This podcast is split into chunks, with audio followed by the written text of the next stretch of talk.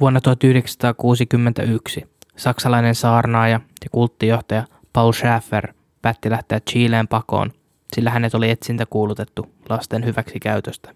Hän ja hänen seuraajansa perustivat siirtokunnan, jossa Schäfer pystyisi toteuttamaan sairaita fantasioitaan.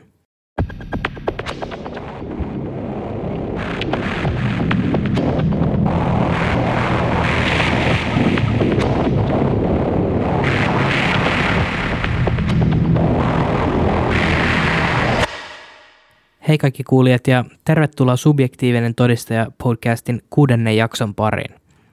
Mä oon teidän juontajanne Santeri ja tämä tämänkertainen jakso käsittelee niinkin pirteä aihetta kuin natsipedofiilien kulttia. Kuulitte oikein. Kaksi ehkä maailmanlaajuisesti vihatuinta ryhmää samassa paketissa. Nyt kuitenkin sisältövaroitus. Tämä jakso sisältää puhetta kidutuksesta, lasten seksuaalisesta hyväksikäytöstä ja murhista, joten kuuntelu omalla vastuulla. Lähteenä mä oon käyttänyt muun muassa Netflixin Colonia Dignidad dokumenttisarjaa, Hesarin, Iltasanomien, Iltalehden artikkeleita, Ville Mäkipellon YouTube-jaksoa aiheesta ja katsoimme ton Kolonia-elokuvankin suurena Emma Watson-fanina. Vuonna 1961 kulttijohtaja Paul Schäfer päätti paita Chileen. Hänen kohdistui kotimaassaan Saksassa syytöksiä lasten seksuaalisesta hyväksikäytöstä – Schaffer päätti siirtää koko kulttinsa Chileen, johon hän perusti Colonia Dignidad-nimisen siirtokunnan. Colonia Dignidad tarkoittaa arvokkuuden siirtokuntaa. Vuosien mittaan kultti eristäytyi ulkopuolisesta maailmasta enemmän ja enemmän, mutta se sai tukea myös Chilen fasistihallinnolta. Silloinen diktaattori Augusto Pinochet nimittäin päätti ulkoistaa saksalaiselle siirtokunnalle poliittisten vihollisten kiduttamisen – Kultti toimi aina 90-luvulle asti, kunnes sen toiminta saatiin viimein lakkautettua. Mutta miten tämä kaikki on mahdollista? Tässä jaksossa mä kerron teille hyytävän tarinan absoluuttisesta pahuudesta. Nyt podcastin pariin. Paul Schäfer syntyi luterilaisen perheeseen Troisdorfin kaupungissa Saksassa 4. joulukuuta 1921. Schäfer oli lapsena keskivertoa huonompi opiskelija eikä koulunkäynti oikein sujunut – Toisen maailmansodan sytyttyä myös Schäfer joutui sotaan. Hän toimi lääkintämiehenä kenttäsairaalassa miehitetyssä Ranskassa. Myöhemmin hän kertoi valheellisia sotatarinoita ja kertoi menettäneensä taistelussa toisen silmänsä. Todellisuudessa hän menetti silmänsä jo lapsena, kun hän onnistui puhkasemaan silmänsä haarukalla. Läpi elämänsä hän käytti lasista tehtyä silmäproteesia. Silmälappu olisikin ollut vähän liian ilmiselvä pahiksen tunnusmerkki. Toisen maailmansodan päätyttyä 1945 Schaffer tarvitsi töitä. Hän kertoi tarinaa olevansa rahaton ja kahden veljensä kuolleen sodassa, jossa hän oli itse paarien kantajana. Gartoon kaupungissa Elbejoen lähellä idän ja lännen välissä Schäfer aloitti työn kirkon nuorisotyöntekijänä. Lapsien keskuudessa Schäfer ja nuorisoryhmä oli suosittu, koska sodan jälkeisessä Gartovissa ei ollut oikein muuta tekemistä – Schäfer järjesti lapsille retkiä luontoon, laulua ja liikuntaa. Näihin aikoihin Schäfer oli kuulemma aina hyvän tuulinen. Lapset totteli Schäferiä mukisematta ja tapas häntä myös iltasinkin. Tämä aiheutti hieman epäluuloja, mutta sille ei aluksi kuitenkaan annettu sen enempää painoarvoa. Huut kuitenkin alkoi levitä ja Schäfer sai potkut. Eräs Schäferin seuraaja ihmettelikin, miten niin hurskas mies voitiin erottaa – Tämä seuraaja ei kuitenkaan tiennyt, että Schaffer oli jäänyt kiinni pienten poikien hyväksikäytöstä. Potkujen jälkeen Schaffer asui jonkin aikaa Gartovin metsissä. Hän kertoi kohtaamisestaan Jeesuksen kanssa. Jeesus oli valinnut hänet tehtävään perustamaan yhteisön hurskaille kristityille. Schaffer tutustui amerikkalaisen saarnaja William M. Branhamin opetuksiin. Branham oli myös iso vaikuttaja Jim Jonesin, jonka kultti, kansan temppeli, päätyi joukkoitsemurhaan Gajanassa 1978. 900 kulttilaista teki joukkoitsemurhan niin sanotussa Jonestownissa. Branhamin opetukset perustu tiukkaan raamatun tulkintaan. Naisen oli esimerkiksi toteltava miestään kyseenalaistamatta. Sitten tietenkään kulttimaiseen tyyliin maailmanlopun visioilta ei myöskään vältytty. Branham kertoi nähneensä näyn, jossa Los Angeles hukkuu mereen – Branham kierteli sitten ympäri Eurooppaa 50-luvun alussa saarnaten. Myös Schäfer matkusteli ympäri Saksaa ja vieraili vapaakirkoissa. Hän saarnasi vuonna 1950 baptistiyhteisöissä etsien jäseniä omaan ryhmäänsä. Schafferin ryhmä kasvoikin nopeasti. Ilmapiiri tässä ryhmässä oli nuori, freesi ja iloinen. Schafferin saarat sykäyttivät hänen seuraajiaan. Kun Schaffer puhui, kaikki olivat hiljaa. Schafferilla olikin uskomaton kyky saada ihmiset pauloihinsa. Eräs hänen ensimmäisistä seuraajistaan oli Kurt Schnellenkamp, ja hän kertoi niin, että tuntui kun hän olisi tullut kotiin kuunnellessaan Schäferiä. Myöhemmin Kurt Schnellenkampista tuli Schäferin oikea käsi ja siirtokunnan talousjohtaja. Vuoteen 1952 mennessä Schäfer oli saanut kasaan jo suhteellisen runsaan seuraajakunnan. Suurin osa seuraajista oli sotaleskejä ja heidän lapsiaan, jotka oli painun Neuvostoliiton vallottamasta Itä-Preussista – Vuodet vieriä Schaffer tarvitsi paikan, jossa sai olla rauhassa, eikä kukaan häiritsisi heitä. Paikaksi valikoitu Heiden kaupunki Saksassa ja sinne hän siirsi kaikki seuraajansa vuonna 1956. Schaffer osti mökin ja neljännesosa hehtaarin maata. Hän halusi rakentaa tiluksille nuorisokodin orpolapsille. Seuraajat alkoi lahjoittamaan jo tässä vaiheessa koko palkkansa ja omaisuutensa Schafferille. Schaffer ja hänen seuraajat kuvas toimintaansa muistoksi jälkipolville, jotta jälkipolvet näkis, miten he toimivat. Tästä on säästynytkin paljon materiaalia, jota on käytetty muun muassa tuossa Netflixin Colonia Dignidad-dokumentissa. Joskus 50-luvun lopulla pidettiin isot juhlat, jotka myös kuvattiin. Näissä kuvissa näkyy mukana Saksan hallituksen edustaja ja Arturo Maske, eli silloinen Chilen suurlähettiläs Saksaan. Schäferin vaikutusvalta oli alkanut jo kasvaa.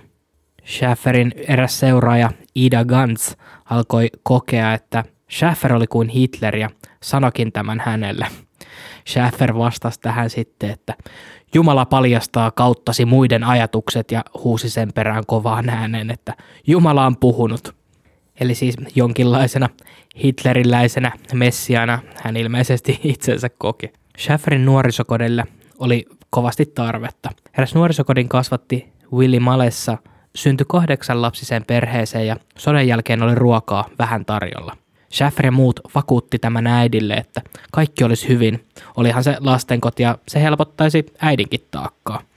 Toinen nuorisokodin asukkaista oli Wolfgang Kneese, ja hän kertoi, että hän joutui lastenkotiin, koska isäpuoli tuli sodasta mielenterveysongelmaisena ja äidillä ei vaan riittänyt resurssit pitämään huolta heistä molemmista – lastenkodissa sitten nämä tarpeet kohdattaisiin.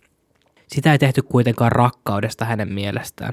Jo ensimmäisenä yönä lastenkodissa häntä käytettiin seksuaalisesti hyväksi. Tämä aikaisemmin mainittu Ida Gantz löysi Schäferin eräänä yönä lapsen kanssa sängystä ja tuumasi, että suloista kun poika nukkuu hänen kanssaan. Myös tämä Willy Malessa toteaa, että siitä ei voinut lapsena puhua kenellekään – Edes tämän äiti ei uskonut, kun hän kertoi Schäferin toimista. Hän oli lapsille mukava setä eikä koskaan väkivaltainen ja hän tietenkin käytti juuri tätä hyväkseen, jotta voisi raiskata lapsia. Schäfer kuitenkin lipsahti ja hyväksikäytöt ei jääneet nuorisokodin piiriin. Kerran hän käytti hyväkseen kahta poikaa, jotka vieraili haidessa. Pojat kertoi vanhemmille ja he nosti syytteet Schäferiä vastaan – Silloin Schaffer vannotti lastenkodin lapsia, etteivät he kertoisi mitään poliisille. Kuumotukset kuitenkin kasvo ja 1961 Schaffer päätti paeta ja otti lennon Frankfurtin kentältä. Hyväksikäyttötapaus oli auki, mutta poliisi ei pysäyttänyt tätä lentokentällä. Saksan valtio sulki silmänsä. Schaffer pakeni ensin Italiaan ensimmäisten syytösten jälkeen. Sen jälkeen oli vuorossa lähi kiertue. Schaffer kierteli Jordaniaa, Egyptiä ja etsi turvasatamaa, johon asettua yhteisön kanssa. Matkan ollessa lopussa tuli huonoja uutisia. Schaffer oli saanut pidätysmääräyksen Saksasta tuomarilta. Saksaan hän ei enää voinut palata. Valdivian kaupungissa Chilessä maan eteläosassa tapahtui tulivuoren purkaus ja maanjäristyksiä 22. toukokuuta 1960. Niissä kuoli tuhansia. Maajäristys oli siihen aikaan kovin mitattu järjestys, 9,5 magnitudin suuruinen. Maajäristys nimettiin eniten siitä kärsineen kaupungin mukaan ja tämä oli Valvidia. Se jätti kaksi miljoonaa kodittomaksi, vammautti ainakin 3000 ja tappoi noin 1655 ihmistä. Jo aikaisemmin mainittu Chilen suurlähettiläs Saksaan pyysi apua Schäferin jängiltä ja he saivat kutsun Chileen tekemään lähetys- ja avustustyötä maanjäristysten uhrien hyväksi.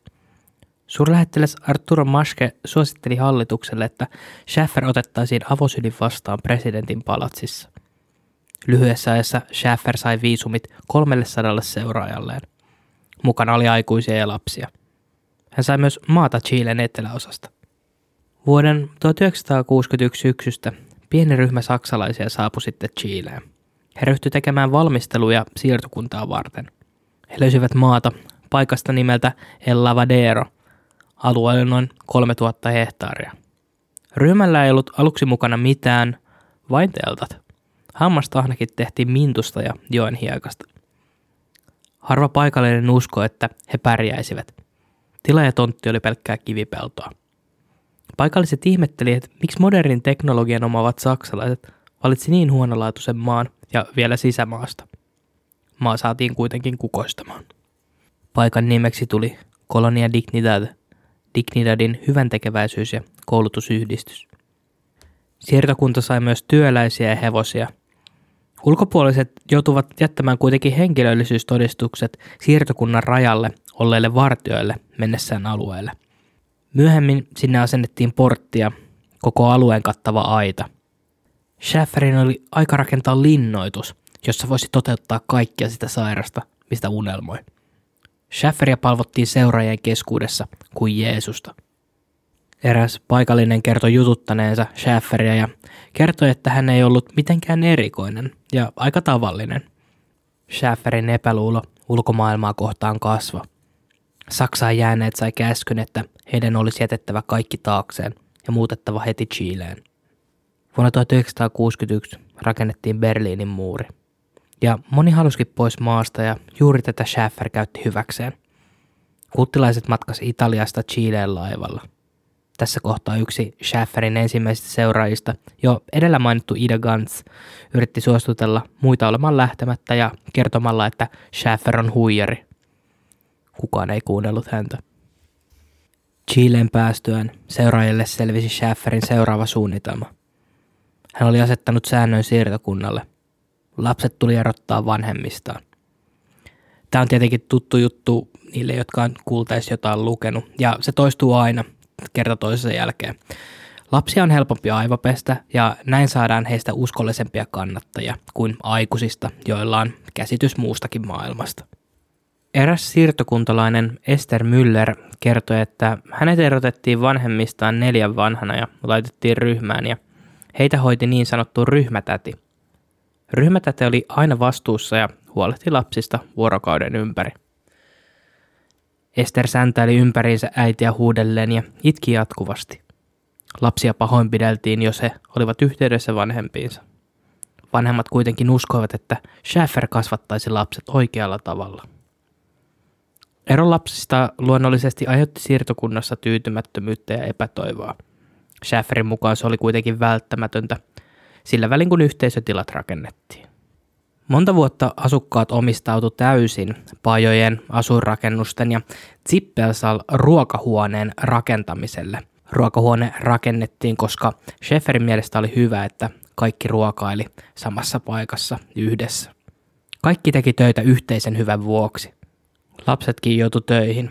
Koulua ei ollut. Kolonia Dignitadista tuli kokonainen kaupunki ja sen rakentamisessa meni 4-5 vuotta. Tämä tarkoitti kahdeksan tuntia työtä päivässä ei välttämättä riittänyt edes lapsille. Joskus lapsetkin teki jopa 16-tuntisia päiviä.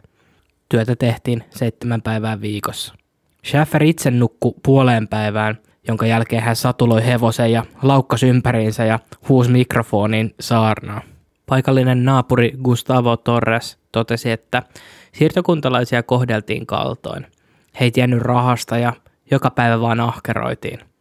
Saksalaiset kuulemma paiskivat töitä kuin eläimet.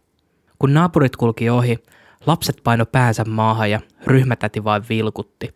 Ulkopuolisiin ei saanut pitää yhteyttä ollenkaan. Myös Chiilessä siirtokunnan toiminnan kuvaaminen jatku. Kameramiehinä toimi Wolfgang Müller ja Alfred Gerlach. Schaffer itse vältteli kameran edessä näyttäytymistä. Filmejä myös piiloteltiin joen varrella olevien sahanpurukasojen alle varmuuden vuoksi. Kameramiehet oli sitä mieltä, että olisi hyvä laittaa tallenteet julkiseksi, jotta ihmiset ymmärtäisivät siirtokunnan elämää. Schafferillekin propaganda oli tärkeässä roolissa. Schafferin hyväksikäyttö jatkui ja kukaan ei voinut estää häntä eikä kieltäytyä. Schaffer halusi luoda oman pedofiiliparatiisinsa ilman rajoituksia, lain ulottumissa ja ilman väliintuloa. Ei ollut poliisia, ei oikeutta, valitusosastoa, ei mitään. Kenen puoleen voisi kääntyä? Näin totesi siirtokuntalainen Wolfgang Kneese. Voitte varmaan kaikki kuvitella sen epätoivon, jota ihmiset koki. Ainakin ne, jotka ei ollut täysin aivopestyjä. Lähimpään kaupunkiin oli 40 kilometriä. Asukkaat oli keskellä ei mitään ilman rahaa tai passeja. Busseja ei kulkenut. Kneese yritti 16-vuotiaana värvätä ystäviä ja vakuuttaa heidät pakenemaan. Ongelmaksi muodostui, mihin mennä, ilman rahaa ja ilman espanjan kielen taitoa. 1962 Wolfgang varasti hevosen tallista ja pakeni. Hän peitti hevosen kaviot rievuun, jotta laukka ei kuuluisi. Paikallisetkin huomasi tämän pakoyrityksen. Valonheittimet valaisi yön, kun Wolfgangia jahdattiin. Paikallinen lehtikin noterasi tämän ja teki asiasta artikkelin. Myös siirtokunta julkaisi lehdissä etsintäkuulutuksia Wolfgangista. Paikallinen perhe piilotti hänet, mutta jotenkin paikallinen poliisi pääsi Wolfgangin jäljille. Schafferilla oli paljon valtaa. Hän sai tuomarin vakuutetuksi, että Wolfgang oli valehtelija ja että kultti oli hyvällä asialla. Wolfgangin vastaanotto oli hyytävä. Hän alettiin sen jälkeen tarkkailla jatkuvasti. Yötä päivää kaksi miestä kulki hänen mukana ja vahti tätä – hänet puettiin punaisiin vaatteisiin, jotta hän erottuisi muista. Öisin hänellä oli valkoiset vaatteet. Kengän pohjissa oli erityinen kuvio, että jäljet erottuisi, jos hän päättäisi karata. Sairaalan huoneesta oli tehty selli, ja ovella oli koko ajan hoitaja saksanpaimen koiran kanssa. Häntä kidutettiin fyysisellä väkivallalla ja sen jälkeen annettiin suuria määriä rauhoittavia. Wolfgangin pako oli kuitenkin noteerattu – ja ympäri maata alettiin puhua, että Schaffer on Saksasta painut pedofiili. Schaffer oli nyt tuhattu ja hän pyrki leikkaamaan huhuilta siivet. Schaffer loi kohtaaminen Dignitatin kanssa dokumentin, jossa kerrottiin kaikesta upeasta ja hyvästä, jota siirtokunta teki paikallisväestön hyväksi. Hospital El Lavadero eli siirtokunnan sairaala oli oiva keino saada paikalliset puolelleen. 15. elokuuta 1964 Yleiskokous päätti rakentaa oman sairaalansa. Se sai heti julkisen terveydenhuollon hyväksynnän ja tuen. Sinne tulivat paikalliset ympäri lähialueita. Schafferin strategia oli viisas, koska alue oli kovin köyhää. Lapset syntyi usein kuolleena tai kuolivat syntymän jälkeen tulehduksiin ja tauteihin. Paikalliset sai siirtokunnalta vaatteita sekä ruokaa kahdesti päivässä. Siirtokuntalaiset teki jopa pelastuslentoja heidän lentokoneillaan. Siirtokuntalaiset koki, että he oli hyvällä asialla. Maaseudun asukkaat piti Schafferia ystävänä, suojelijana ja melkein pyhimyksenä. Kuitenkin moni sairaalassa hoidettu lapsi tuli adoptoiduksi kulttiin. Suurin osa näistä oli poikalapsia. Schaffer tietenkin käytti tilaisuutta hyväkseen. Hän pukeutui lääkäriksi ja kylvetti lapsia. Lapset kylvetettiin aina ensin, koska heillä oli täitä ja kirppuja. Yksi näistä adoptoiduista oli Efraim Vedder – kun hänen siskonsa tulivat kyselemään Efrainia kotiin, hän ei voinut lähteä, koska sairaalan väki selitti, että hän ei ollut vielä toipunut. Siskoja uhkailtiin, että heidän perheensä jätettäisiin sairaalan palveluiden ulkopuolelle, jos he tulisivat vielä kyselemään Efrainista. Efrainia ei koskaan palautettu vanhemmilleen. Lopulta hänet adoptoitiin kulttiin. Myös Salo Garridon perhe oli yksi näistä kotinsa maanjärjestyksessä menettäneistä – Perheellä ei ollut varaa lasten elättämiseen, joten he pyysi, jos siirtokunta voisi auttaa heitä lasten kasvattamisessa.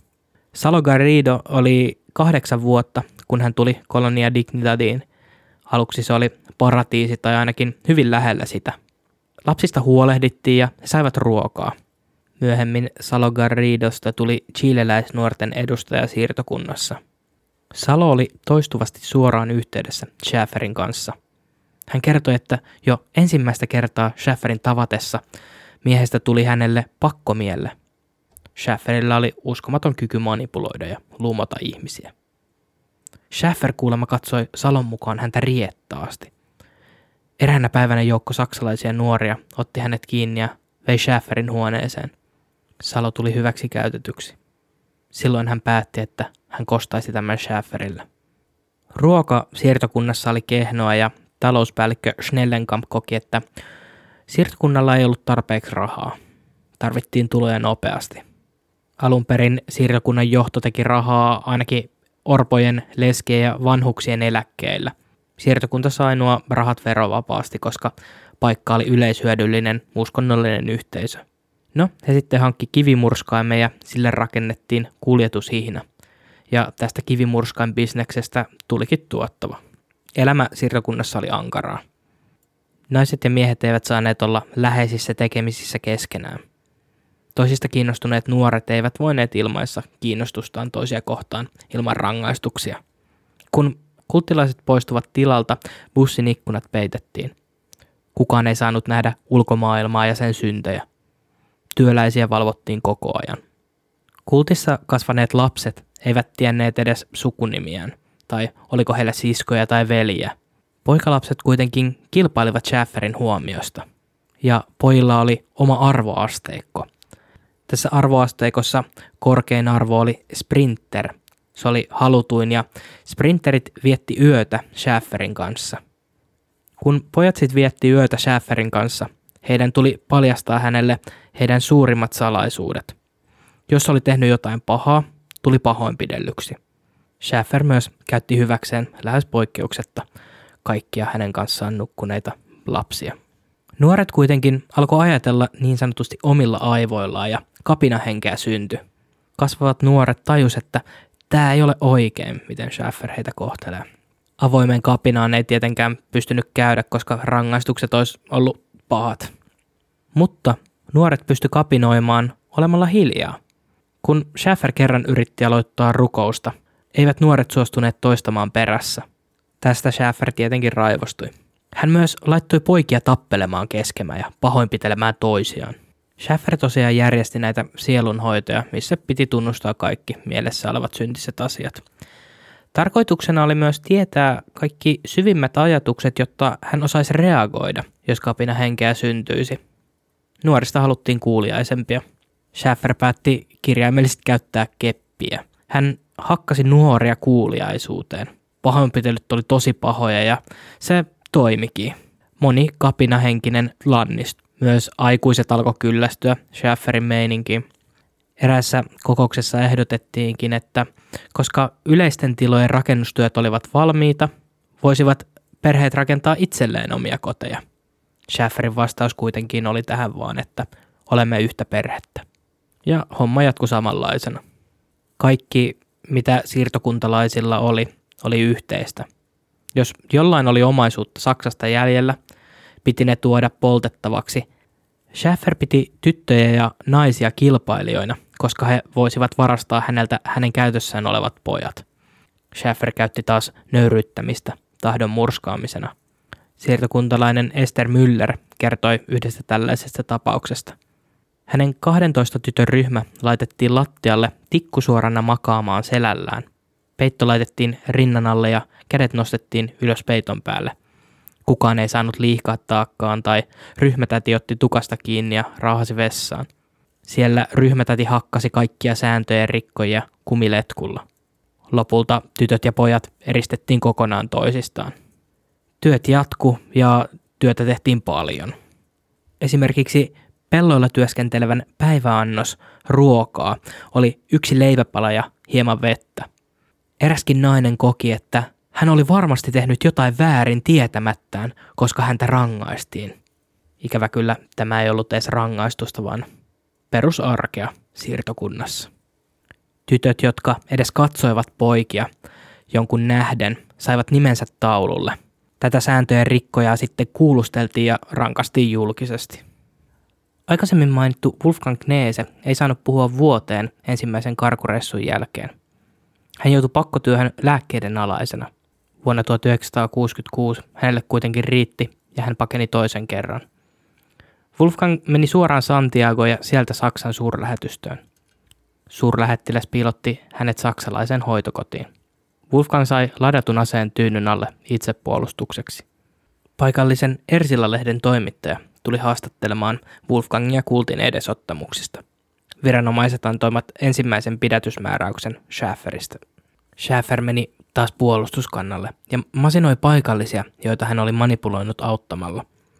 Naapuriseudun poliitikot ja liikemiehet suojasivat selusta.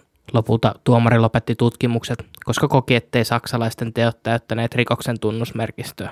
Siirtokunta aloitti myös oikeustoimet Wolfgangia kohtaan hevosen varastamisesta, homoseksuaalisuudesta, kunnianloukkauksesta ja panettelusta.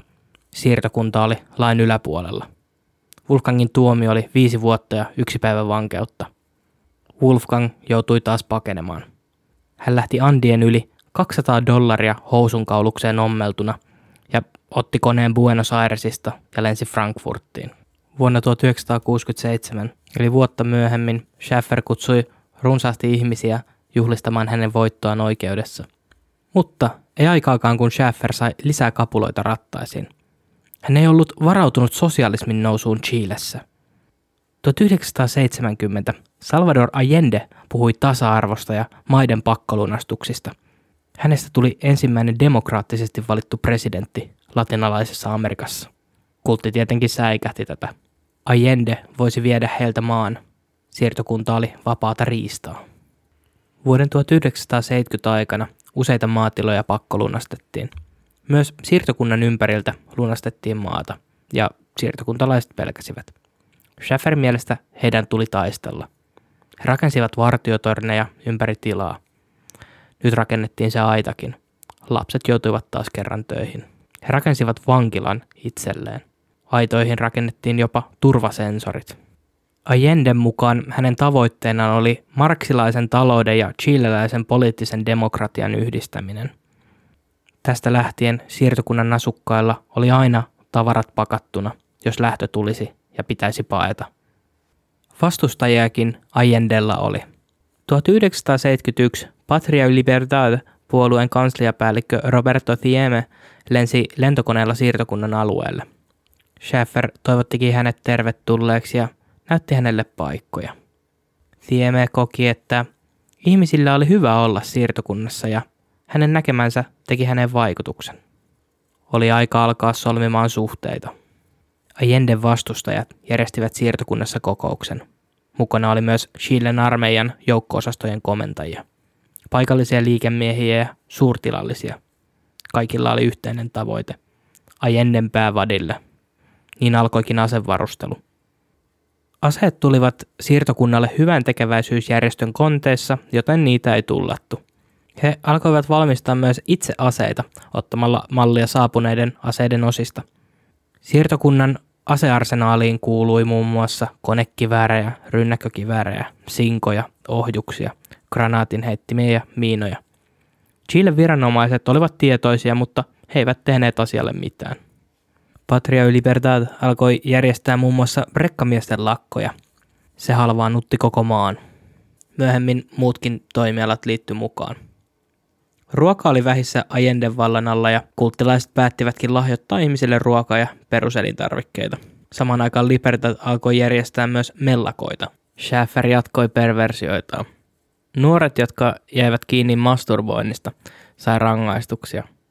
He joutu sairaalaan, jossa he saivat pistoksia ja lääkkeitä. Samalla annettiin sähköhoitoja suoraan sukuelimille. Rangaistuksena erinäisistä rikkeistä käytettiin myös ruokasalissa istumista samalla kun muut söivät. Rangaistava ei saanut itse syödä melkein viikkoon. Kansliapäällikkö Roberto Tieme lavasti oman kuolemansa lentoonnettomuudessa, mutta päättikin lentää suoraan siirtokuntaan. Hän ehdotti paramilitaariorganisaation perustamista Schäferille. Siirtokunta tulisi auttamaan tulevassa vallankaappauksessa. Vallankaappaus tapahtui 1973. Sähkötolpat sabotoitiin aiheuttamaan sähkökatkoksia. Putkia räjäytettiin, jottei öljy kulkenut.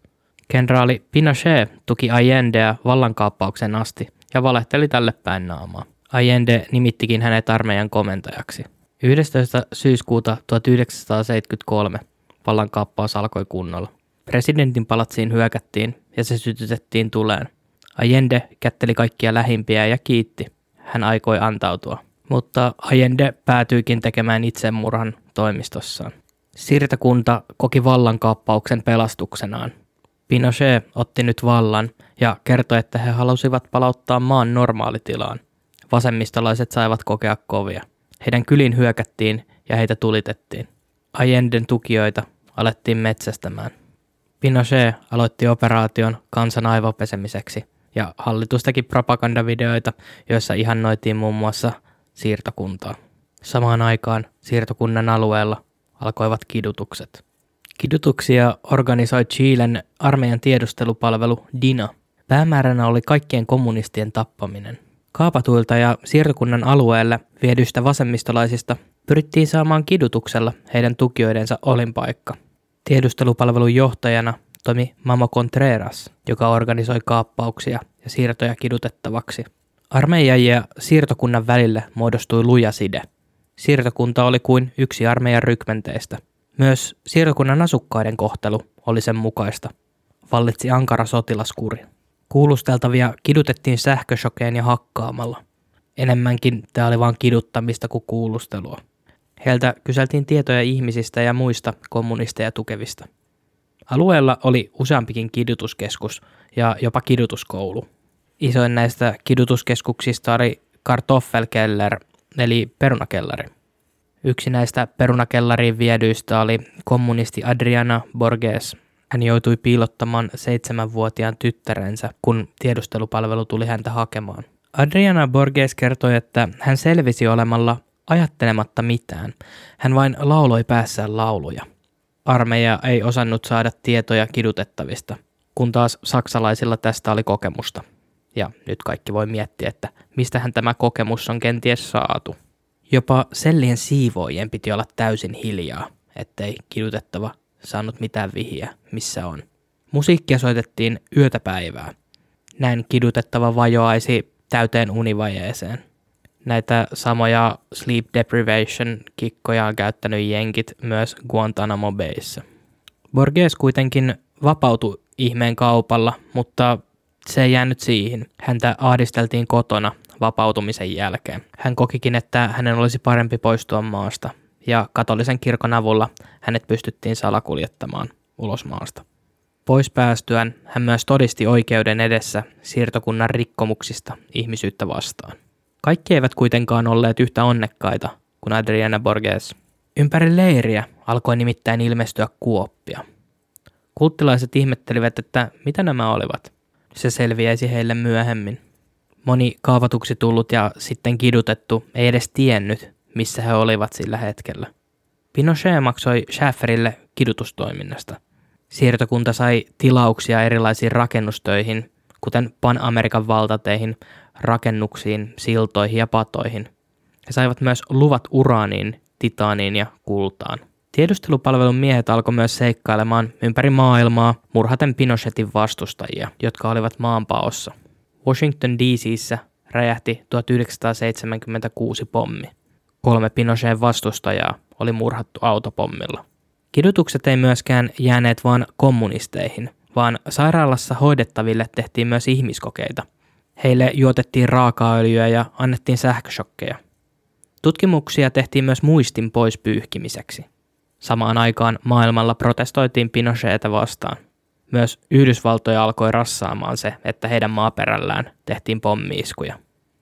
Pinochetin sotilasjuntan julmuudet alkoivat paljastua. Syntipukiksi joutui tiedustelupalvelun johtaja Mamo Contreras, mutta Chilen korkein oikeus ei luovuttanut häntä Yhdysvaltoihin. Hänet erotettiin ja hän katosi julkisuudesta, ja voitte arvata, mihin hän pakeni. No arvokkuuden siirtokuntaan tietenkin. Siirtokunnasta käsin hän suunnitteli salaisia operaatioita ja entistä raaempia rikoksia. Contreras sai jopa oman mökkinsä siirtokunnan alueelta. Siirtokunnan rikoksia alkoi paljastua lisää. Retiro de Televisores kuvasi hautoja ympäri siirtokunnan alueita. Sinne oli haudattu kidutettuja. Pitkin metsiä löytyi ihraa, hiuksia ja kudosmössöä. Siirtokunta rupesikin tuumasta toimeen ja ruumit kaivettiin ylös ja poltettiin. Ruumiita oli noin 4-5 kappaletta per kaivanto ja kuoppia oli noin 8-10, uhreja ehkä noin 40. Ruumiiden ylöskaivaminen kesti jopa nelisen viikkoa. Ne kulttilaiset, jotka tämän toimeksiannon saivat, näkivät asiasta painajaisia. Alueelle rakennettiin teräsrakenteita ja ruumiita yritettiin polttaa niissä. Lopuksi käytettiin napalmitynnyreitä. Jäännökset sitten sekoitettiin puuhiilen kanssa ja kipattiin jokeen. Mitään todisteita kuolleista ei jäänyt jäljelle. Myöhemmin siirtokunnan alueelta löytyi piilotettuja asiakirjoja. Asiakirjoissa oli poliittisten vankien tietoja. Vielä tänäkin päivänä omaiset haluaisivat löytää murhattujen jäänteet.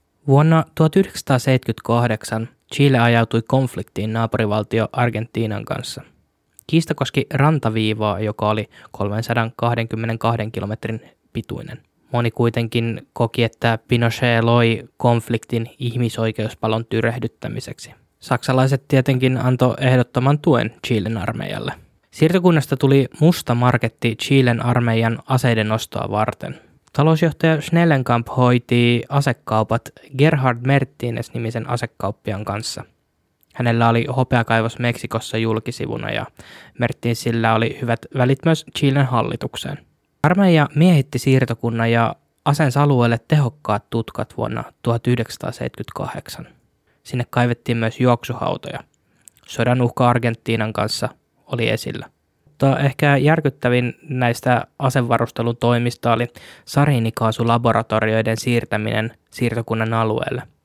Pinochet oli valmis kaasuttamaan Argentiinan joukkoja vuoristosolissa. Sarini on hermomyrkky, jota muun muassa Irakin diktaattori Saddam Hussein käytti kurdeja vastaan. Se aiheuttaa tajunnan menetystä, tuskallisia kouristuksia, lamaantumista ja hengityksen pettämistä – Viimein Paavi tuli väliin ja istutti molempien maiden diktaattorit neuvottelupöytään. Toisella puolella Augusto Pinochet ja toisella puolella Argentiinan Jorge Rafael Videla. Kuitenkin jotain iloisiakin asioita siirtokunnassa tapahtui. Siirtokunnan asukkaat Edeltrau, Bonao ja Villi Malessa saivat erityisluvan mennä naimisiin ja hankkia lapsia. He saivat käydä jopa häämatkalla, mutta lapsen synnyttyä – vanhemmat erotettiin lapsista. Kerran viikossa lauantaisin Edeltrau sai kylvettää lapset, mutta hän ei saanut kertoa olevansa heidän äiti. Lapsille Edeltrau ja Willi olivat vain täti ja setä. Siirtokuntalaisia aivopestiin ulkomaailmasta ihan pienestä pitään. Kaikki, jotka kyseenalaistivat Schäferin opetuksia, joutuivat kidutuksen, pahoinpitelyn ja nöyrytyksen kohteeksi. Vuonna 1988 mielenosoittajia alkoi ilmestyä siirtokunnan ympärille etsimään kadonneita. He kohtasivat vesitykit kolonian ulkopuolella. Kansa oli saanut tarpeekseen Pinochetista. Ihmiset vaativat kansanäänestystä presidentin vaaleista. Jopa poliiseja tapettiin kadulle. Pinochet itse asiassa luuli voittavansa kansanäänestyksen, mutta Pinochet syrjäytettiin 1990. Hänen tilalleen nousi Patricio Aluina. Hän vaati, että siirtokunnan hyvän tekeväisyysstatus oli purettava ja heidän tekojaan tutkittava. Ja kuten arvata saattaa, kun Pinochetin suojelu loppui, poisti maan oikeusministeriö siirtokunnalta verovapauden ja alkoi tutkia sen raha-asioita. Kuuden vuoden syynäämisen jälkeen verorästeiksi laskettiin puolitoista miljoonaa silloisen Suomen markkaa. Työntekeväisyystuloja ei oltu käytetty sosiaaliseen toimintaan, sairaalaan tai peruskouluun. Presidentti Alvin määräsi koulun ja sairaalan suljettavaksi. Tuttuun tapaan Schäfer taas meni puolustuskannalle ja mobilisoi ihmisiä. He osoittivat mieltä ja kertoivat, että sairaat eivät pääse hoitoon. Siirtokunta nosti tästä kanteen ja voittikin sen Alvinia vastaan. 90-luvulle tultaessa kultti alkoi pehmenemään. Miehet ja naiset saivat esimerkiksi tehdä töitä yhdessä.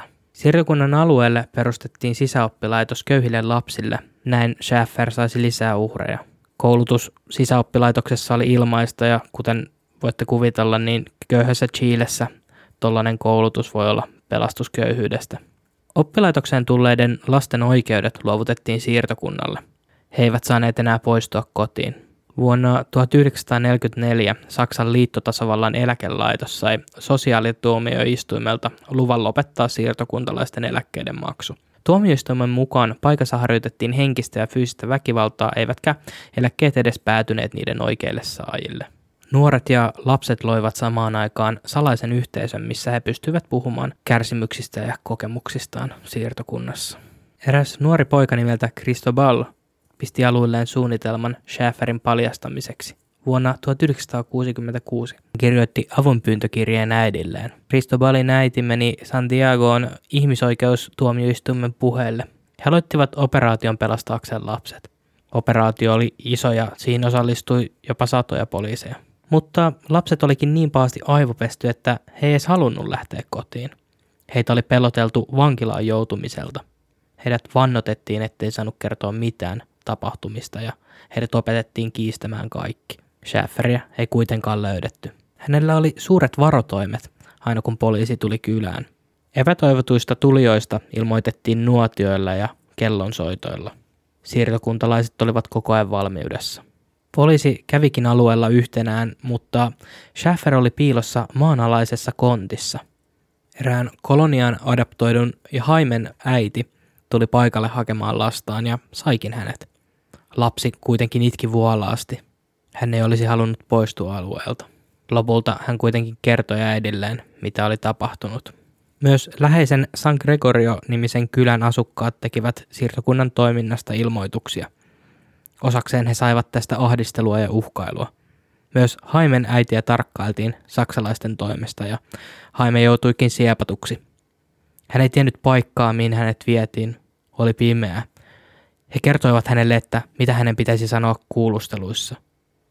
Haime vannotettiin kertomaan, että poliisi oli lahjannut häntä valehtelemaan. Hän tämän jälkeen perui lausunnon Schäferin hyväksikäytöstä.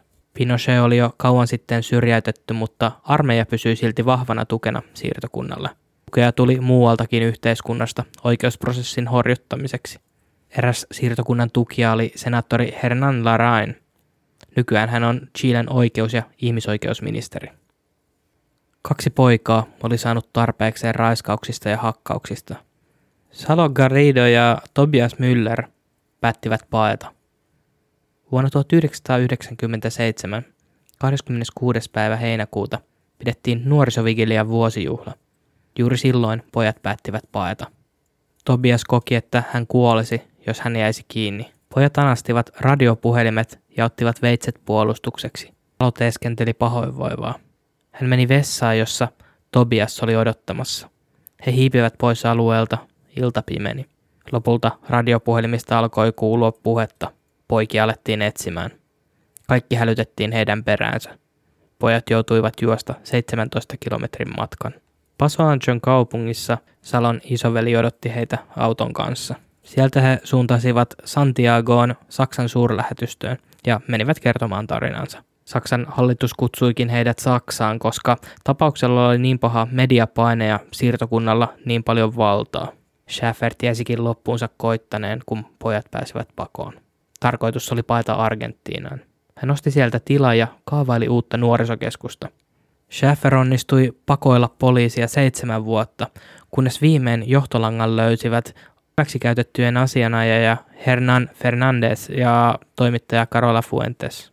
Pidätys tehtiin maaliskuussa 2005. Schäfer oli melkein jo vuoteen oma ja hänet tuotiinkin pyörätuolissa ulos. Oikeudessa hän puhui koko ajan ja saarnasi ihmisille, vaikka hänen olisi pitänyt olla hiljaa. Oikeudenkäynnin aikana löytyy myös todisteita murhatuista kapinallisista. Schaffer sai 20 vuoden vankeusrangaistuksen lukuisten lasten seksuaalisesta riistosta. Schafferin lisäksi tuomittiin muita siirtokunnan johtohenkilöitä. Osa heistä vaikutti katuvalle, osa taas kiisti syytteet, osa oli jotain tältä väliltä. Mutta melkein kaikki totesivat, että siirtokunta oli kultti. Kukaan ei puolustellut Schäferiä.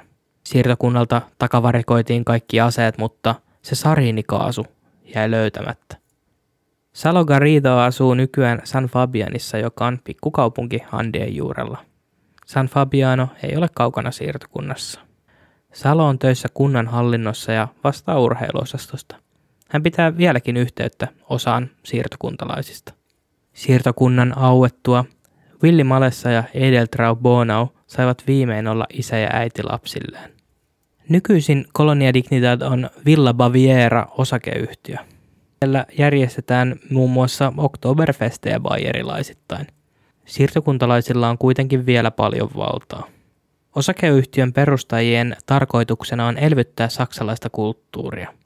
Paikallisilla on kuitenkin aika kaksiajakoinen suhtautuminen, ja osakeyhtiölle on annettu paljon kritiikkiä sen historian takia. Kurt Schnellenkampin tytär Anna Schnellenkamp on uuden siirtokunnan johdossa. Hän hallinnoi matkailualuetta. Anna kertoo, että on ollut raskasta kuulla isänsä olevan yksi syyllisistä.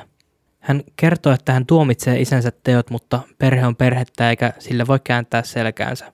Hän käy tapaamassa usein isänsä vankilassa. Anna kokee, että hänen isänsä uskoi Schäferin sokeasti. Kurt Schnellenkamp itse kertoo katuvansa.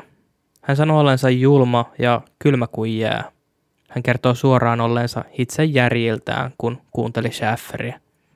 Hän kuitenkin kokee, ettei hän olisi itse voinut muuttaa järjestelmää. Ainoa vaihtoehto olisi ollut pakeneminen. Kun häneltä kysyttiin, miksi hän ei tehnyt niin, hän kertoi, että hän halusi paeta vaimonsa Elisabetin kanssa. Vaimo oli eri mieltä, koska jos he lähtevät, he kääntäisivät selkänsä Jumalalle. Schaffer kuoli vankilassa 24. huhtikuuta 2010 Santiagossa. Mutta miten sitten ne natsit? Saksalaisia siirtokuntia alkoi ilmestyä Etelä-Amerikkaan jo 1800-luvulla ja monessa maassa saksalainen kulttuuri näkyy vielä tänäkin päivänä. Kun Saksa hävisi toisen maailmansodan, alkoi muuttoliike kiihtyä. Yli 9000 natsia muutti Etelä-Amerikkaan pakoon sotarikossyytteitä. Eniten natseja otti vastaan Argentiina, lähes 5000. Heitä otti vastaan myös Brasilia, Chile ja Bolivia. Etelä-Amerikassa moni pystyi elämään uutta elämää väärän henkilöllisyyden turhin. Heille oli taattu rauhallinen ja mukava loppuelämä. Harva heistä joutui oikeuden eteen sodan aikaisista rikoksista ihmisyyttä vastaan. Osa paineista jäi kuitenkin myöhemmin kiinni. Ehkä tunnetuin kiinni jääneistä oli holokaustin eli juutalaisten kansanmurhan yksi keskeisimmistä toteutteista. Israelin tiedustelupalvelu Mossad sai Adolf Eichmannin kiinni Argentiinassa vuonna 1960 ja he sirsivät hänet Jerusalemiin oikeudenkäyntiä varten. Eichmann todettiin syylliseksi ja hänet teloitettiin vuonna 1962. Herääkin kysymys, että kuinka ideologisesti natsi Paul Schäfer oli. On epäilty, että Schäfer olisi saanut apuja muun muassa natsisaksan turvallisuuspalvelu Gestapon entisiltä miehiltä. He olisivat auttaneet Schäferin seuraajien siirtymisessä Chileen. Länsi-Saksassa entisiä gestapolaisia oli arviolta tuhansia julkisen hallinnon tehtävissä sodan jälkeen. Sodan jälkeen myös entisiä vannoutuneita natseja oli myös poliisissa, armeijassa ja tiedusteluviranomaisissa. Myös siirtokunnassa majaili useita vaikutusvaltaisia natseja, jotka kuuluivat Schäferin sisäpiiriin. Vanhoja SS-konkaraita oli muun muassa Walter Rauf, joka oli liikuteltavien kaasukammioiden keksiä. Rauf oli vastuussa arviolta sadan tuhannen uhrin pääosassa juutalaisen teloittamisesta. Siirtokunta oli oikean mainio turvasatama natsirikollisille, koska se nautti Pinochetin aikana täydestä suojelusta. Mutta ehkä kaikista kammottavin tieto oli kuitenkin se, että mitä suuremmalla todennäköisyydellä Auschwitz-Birkenaun kiduttajalääkäri Josef Mengele olisi majallut siirtokunnassa silloin tällöin. Tästä on myös varmaa tietoa natsien jahtaamisen erikoistuneen Simon Wiesenthal-järjestön mukaan. Josef Mengele teki keskitysleirivangeille sairaita ihmiskokeita ja oli vastuussa arviolta jopa 400 000 ihmisen lähettämisestä kaasukammioihin. Mengele onnistui pakenemaan Argentiinaan toisen maailmansodan jälkeen. Hän asui myös Brasiliassa ja Paraguayssa. Seuraava on nyt täyttä spekulaatiota, mutta jos Mengele olisi ollut siirtokunnassa ja nyt kun tiedetään millaisia kidutustoimia siellä tehtiin, niin voidaan kuvitella, minkälaista jälkeä myös Mengele olisi tehnyt siirtokunnassa. Natsiaate ei ehkä kuitenkaan ollut kovin olennainen osa siirtokunnan ideologiaa, mutta samoja piirteitä niissä oli. Varsinkin kommunismia vastaan taistelu. Kommunismi nähtiin saatanallisena, koska kommunismissa ateismi on hyvin keskiössä, eikä Schaffer tietenkään tällaista voinut hyväksyä. Schaffer myös eli nuoruuden aikana, jossa kommunismin vihaaminen oli hyvin olennainen osa saksalaista yhteiskuntaa, eikä sodan häviäminen kommunisteille varmastikaan yhtään lievittänyt tätä. Ilmeisesti segregaatio on vielä tänäkin päivänä Chilessä vahva saksalaisten asuttamilla alueilla. Paikalliset ei esimerkiksi pääse edes samoihin ravintoloihin tai baareihin tai kauppoihin, joita saksalaisten jälkeläiset omistaa. Kuitenkin siirtokunnan sosiaalisen kontrollin pohja on natsien propagandaohjelmissa. Tämä perustuu tällaisen siege-mentaliteettiin, eli vihollinen on ulkopuolella ja me ollaan ainut vapauden linnake. Ja me ollaan koko ajan uhattuna ulkopuolisten toimesta. Tätä samaa mentaliteettia käyttää Vladimir Putin oikeuttaessaan hyökkäystään Ukrainaan. Vuonna 2006 entiset lahkon jäsenet esittivät julkisen anteeksipyynnön ja pyysivät anteeksiantoa 40 vuoden aikaisista ihmisoikeusloukkauksista ja seksuaalisesta hyväksikäytöstä yhteisössä. He sanoivat joutuneensa Jumalana pitävän Schäferin aivopesemiksi. Moni siirtokunnan entinen asukas kertookin, että he ei tulleet tänne tekemään, siis Chileen, rikoksia, vaan auttamaan lapsia. Moni siirtokunnasta selviytynyt kärsii psyykkisistä ja fyysisistä ongelmista pakkotyön ja kidutuksien takia. Sähköshokit aivoihin aiheuttivat pysyviä muistinmenetyksiä ja alapäähän kohdistuneet shokit taas pysyvää sterilisaatiota. Kun kultti sulki ovensa, sieltä selvinneillä oli vaikeata sopeutua yhteiskuntaan. Eräskin henkilö kertoi, että pelkkä automaattioven ja liikennevalojen näkeminen oli outoa. Myös hyvin arkiset asiat olivat siirtokuntalaisille eriskummallisia. Kun siirtokuntalaiset Erika Tym ja Gunther Schaffrik menivät naimisiin noin 40-vuotiaina, he eivät edes tienneet, miten perheet toimivat tai miten lapsia tehdään. He toivoivat kovasti lapsia, mutta he saivat kuulla, että he olivat liian vanhoja tähän. Siirtokunnan pääkiduttajana ja lääkärinä toiminut Hartmut Hopp ei myöskään joutunut vastuuseen teoistaan. Hän sai viiden vuoden vankeusrangaistuksen Chiilessä avunannosta lasten seksuaalisen hyväksikäyttöön, mutta hän pakeni Saksaan. Hopp on vielä tänäkin päivänä vapaana, koska Saksa ei suostu luovuttamaan häntä Chileen. Hän elää tällä hetkellä Krefeldin kaupungissa vapaana. Schäferin ideologiassa on aika paljon kaksinaismoralismia. Hän vihasi kommunismia, mutta siirtokunta oli ainakin paperilla täysin sosialistinen. Vuonna 2019 Saksa kertoi suostuneensa maksamaan korvauksia entisten natsien Chileen perustaman pedofiililahkon uhreille. Noin 240 uhria on oikeutettuja maksimissaan 10 000 euron korvauksiin. Uhrien asian puolesta pitkään kampanjoineen Saksan vihreiden kansanedustajan Renate Kynastin mukaan korvaukset ovat pitkälti symbolisia, mutta hyväksyttäviä. Mutta tämänkertainen tarina oli tässä. Jos sä haluat seurata podcastia tai laittaa viestiä, sä voit tehdä sen Instagramissa subjektiivinen todistaja. Tähän on hyvä lopettaa. Kiitos sulle.